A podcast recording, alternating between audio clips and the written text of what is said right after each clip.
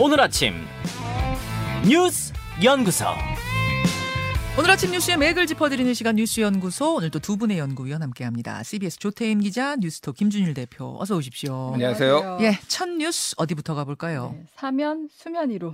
한덕수 총리가 이재용 삼성전자 부회장에 대한 사면을 건의하겠다 했어요. 네, 어제 대정부질이 마지막 날이었는데요. 한덕수 국무총리가 이재용 삼성전자 부회장과 신동빈 롯데그룹 회장 등의 사면을 대통령에게 건의하겠다고 했습니다. 네.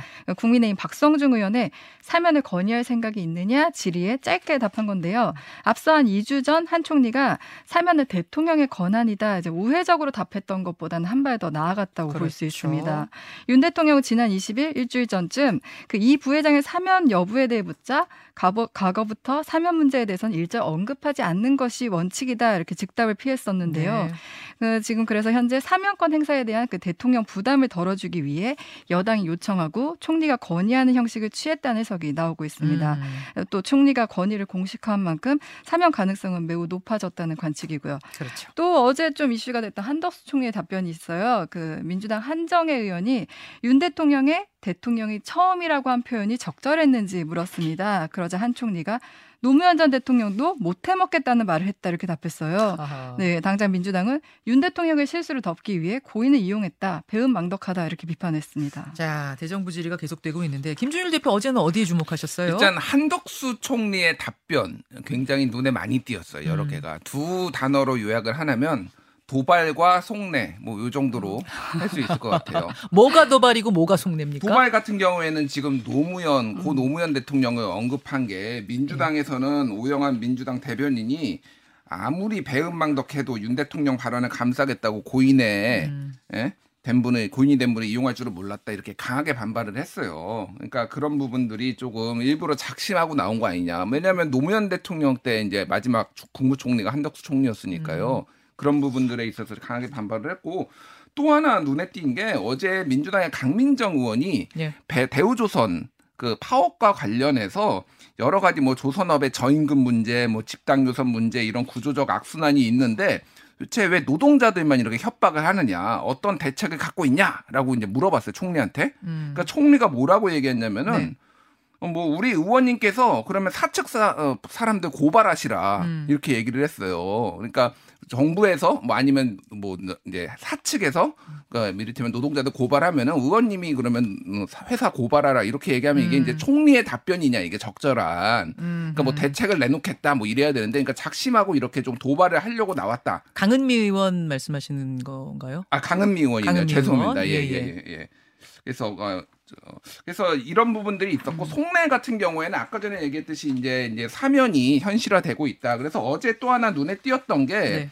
김한길 국민통합위원장도 기자들을 만났는데 국민통합을 위해 대통령 사면이 어떤 결정을 내려야 되느냐라고 질문을 하니까 질문 속에 답이 있다. 우리가 건의를 하겠다. 그래서 정치인에 대해서도 건의를 하겠다. 이런 속내를 음. 내서 지금 대통령이 지금 다음 주에 저도로 휴가 가거든요. 네. 일주일 동안 휴가 갔다 온 뒤에 아마 이게 구상이 좀 나오지 않을까라는 거고 또 하나 속내가 좀 많이 드러난 게 박성중 의원이 공영방송이 문제가 많다라고 얘기를 했어요. 민주노총 노조 출신들이 KBS, MBC, YTN, 연합뉴스, TBS 다 장악했다라고 하니까 특정 성향을 가진 분들이 방송 내용에 영향을 받는 어, 장악을 해 방송 내용에 영향을 받는 건 민주주의에 큰 위협이 된다. 지배구조 재설계가 필요하다라고 음, 해서 네. 이제 국민의힘이 이제 하반기에 사실상 이제 공영방송 지배구조에 들어갈 것을 이제 보였다 이렇게 보여집니다. 그렇죠. 조태임 기자. 네. 박순애 교육부 장관에 대한 이제 질의를 하는 시간은 뭐 예상했던 거지만 네. 역시나 인사청문회 같은 느낌이었어요. 네. 박 장관이 청문회를 거치지 않고 임명됐잖아요. 그 전에 음주운전, 뭐 논문 중복 게재 의혹이 있었는데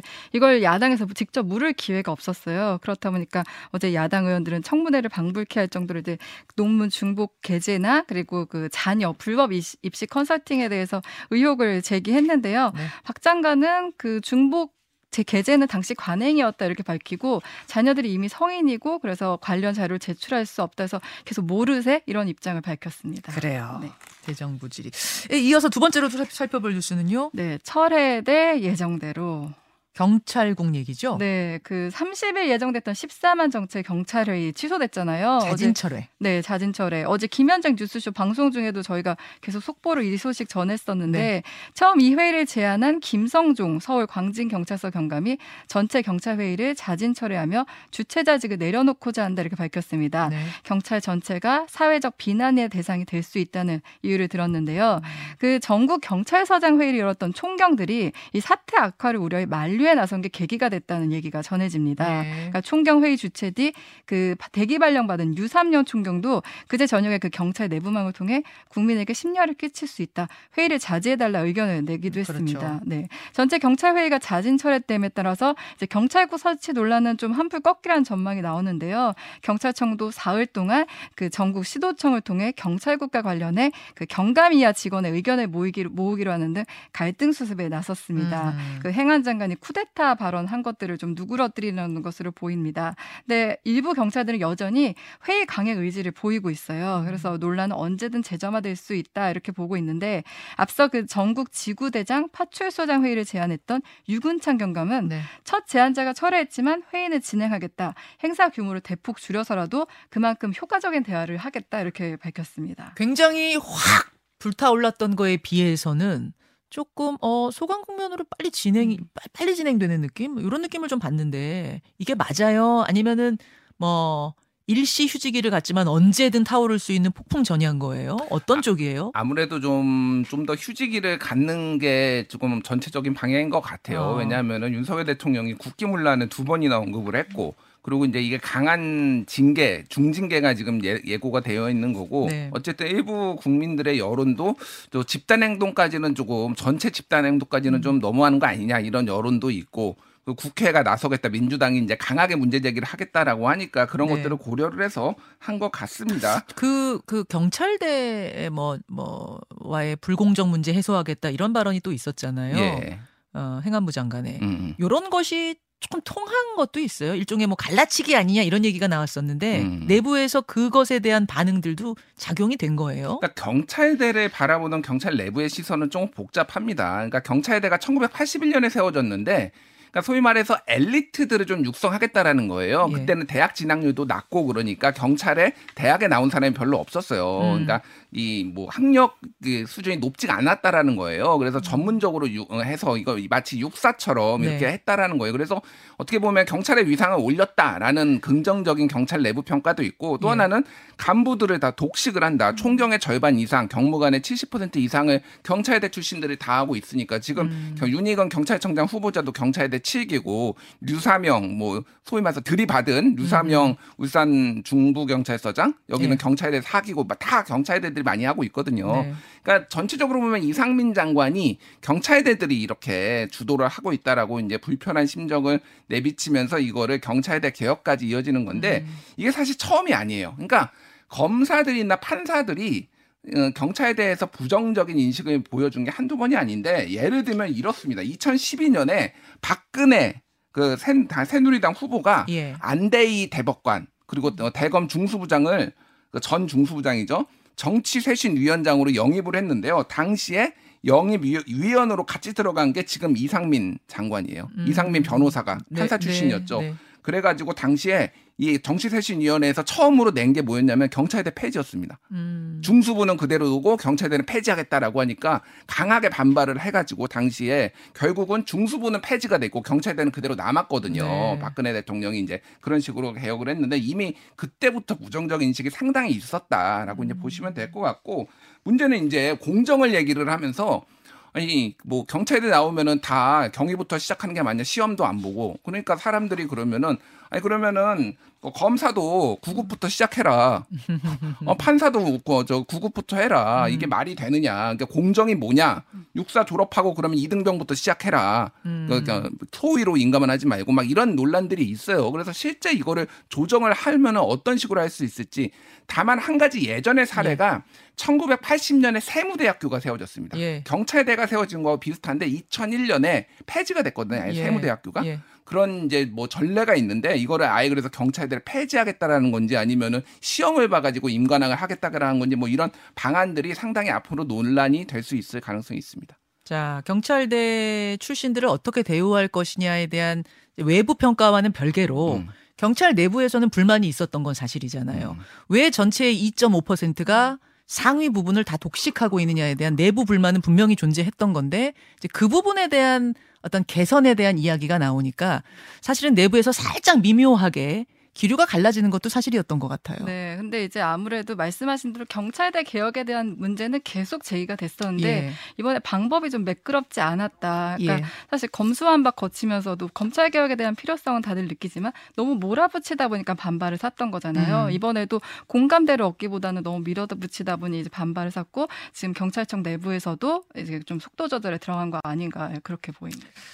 자, 어, 일단은 일단은 좀 잠잠해진 이 경찰 내부의 반발 소식 전해 주셨고요. 마지막으로 가보죠. 괴롭힘 정황. 이건 무슨 얘기입니까? 네, 최근에 그 공군 20전투 비행단에서 여군 부사관 강모 하사가 숨졌다는 보도 있었는데요. 그때 여기가 주목을 받았던 게 이 부대가 고 이해람 중사, 그 상간 성폭력과 2차 가해로 스스로 목숨을 끊은 이해람 중사가 속했던 곳이었어요. 그렇죠. 근데 이번 새로운 사실 하나가 드러났는데 네. 그 이해람 정 중사가 살던 관사가 수개월째 비어 있었는데 이 초임인 강 하사에게 이 관사가 배정이 됐던 거예요. 숨진 이해람 전 중사가 살던 이해람 중사가 살던 바로 그 집, 네. 그 관사, 네. 같은 동도 아니고 그 관사. 그 관사, 네. 그래서 어. 이제 비어 있었는데 그 관사를 강하사가 이용하게 된 겁니다.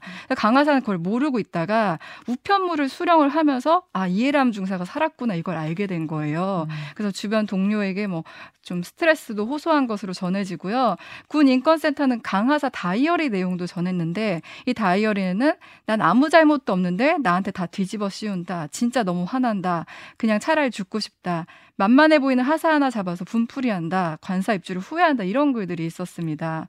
그 유족들의 또 공군 수사단에 대한 불신도 전해졌는데요. 그 공군 수사단이 그 현장 감식이 끝난 뒤 유족들이 강하사 유품을 이제 가져가려고 하자 이를 막은 것으로 전해지고요. 군 인권센터는 이에 대해서 군 수사기관의 월권이자 직권 남용이다. 음. 이렇게 지적했습니다. 유족들은 공군 수사단에 대해서 불신이 있어서 향후 수사를 잘 할 수 있을지 이 부분도 의심하고 있습니다. 성폭력과 2차 가해로 스스로 목숨을 끊었던 이해람 중사의 그, 그 부대라고 해서 일단 화제가 됐었어요. 예. 무슨 일이 같은 비슷한 일이 있었던 거 아니야? 근데 그동안 쭉 조사, 조사가 되는 과정에서 뭐 새로운, 새로운 사실들이 나오는 거군요. 일단 이 강하사가 예. 지난해 4월에 자대 배치를 받았어요. 예. 그러니까 이제 훈련을 받고 그리고 그 이제 이해람 중사 같은 경우는 5월에 극단적 선택을 했습니다. 그러니까 네. 사실은 뭐 그 기간이 겹치는 게 거의 없다라고 보면 되는 거죠. 그래서 음. 직접적으로 무슨 연관이 있거나 그런 건 아니에요. 지금 두 사람이. 예. 근데 문제는 이제 이 이해람 중사가 극단적 선택을 하고 5월부터 그리고 올해 1월까지 비어 있는데 이 강하사한테 그런 사실을 고지를 하지 않고 그 방을 이제 배정을 했다라는 거예요. 그 방이 그 방이다라고 예, 예. 말을 안 했다. 예, 예. 근데 같이 근무했는데 그럼 몰랐던 건 아니 뭐 같이 건가요? 근무를 했어도 한 달 자대 오자마자 뭐 바로 음. 그 일이 벌어지고 뭐 친분을 쌓을 일이 얼마나 있, 었겠습니까 그러니까 상황을 정황을 음. 보면은 그러니까 몰랐다라는 거죠. 그러니까 음. 그러니까 그런데 이제 추후에 알게 돼서 스트레스를 받았는데 이를테면 뭐 이거 죽음이 이를테면은 어, 이해람 중사 죽음이 뭐 강하사 때문이다 뭐 이렇게 실제 얘기를 했는지 여부는 뭐 이제 이런 유서에는 나와 있지만 그거는 군이 이제 조사를 해봐야 될 것 같아요. 그런 부분이 얼마나 가혹행위가 있었는지 스트레스를 줬는지 여부는 다만 이제 이 유서를 이제 스마트폰을 이제 남겼는데 다이어리 스마트폰 스마트워치를 쫙 남겨놓고 예, 예. 비밀번호도 두 거기다 써놨다라는 거예요. 네. 근데 처음에 처음에는 군에서는 유서가 없다 이런 식으로 발표를 했거든요. 음. 그러니까 좀 정확하게 이게 지금 투명하게 지금 진행이 되는 것이냐 이런 부분에 있어서 지금 계속 의문이 남는 음. 부분이 있는 거죠. 그래서 좀 철저한 조사가 지금 필요한 상황입니다. 지금 뭐 어떤 성폭력을 당했다라든지 어떤 식의 괴롭힘을 당했다라 구체적으로 지금 나온 것 같진 않지만 네, 네. 쭉 흘러가는 조사 과정에서 숨기는 게 있는 것 같으니 더 투명하게 확실하게 해달라 이런 주문인 거군요. 알겠습니다. 여기까지 두 분 수고하셨습니다. 감사합니다. 감사합니다. 김현정의 뉴스쇼는 시청자 여러분의 참여를 기다립니다. 구독과 좋아요, 댓글 잊지 않으셨죠? 알림 설정을 해두시면 평일 아침 7시 20분 실시간 라이브도 참여하실 수 있습니다.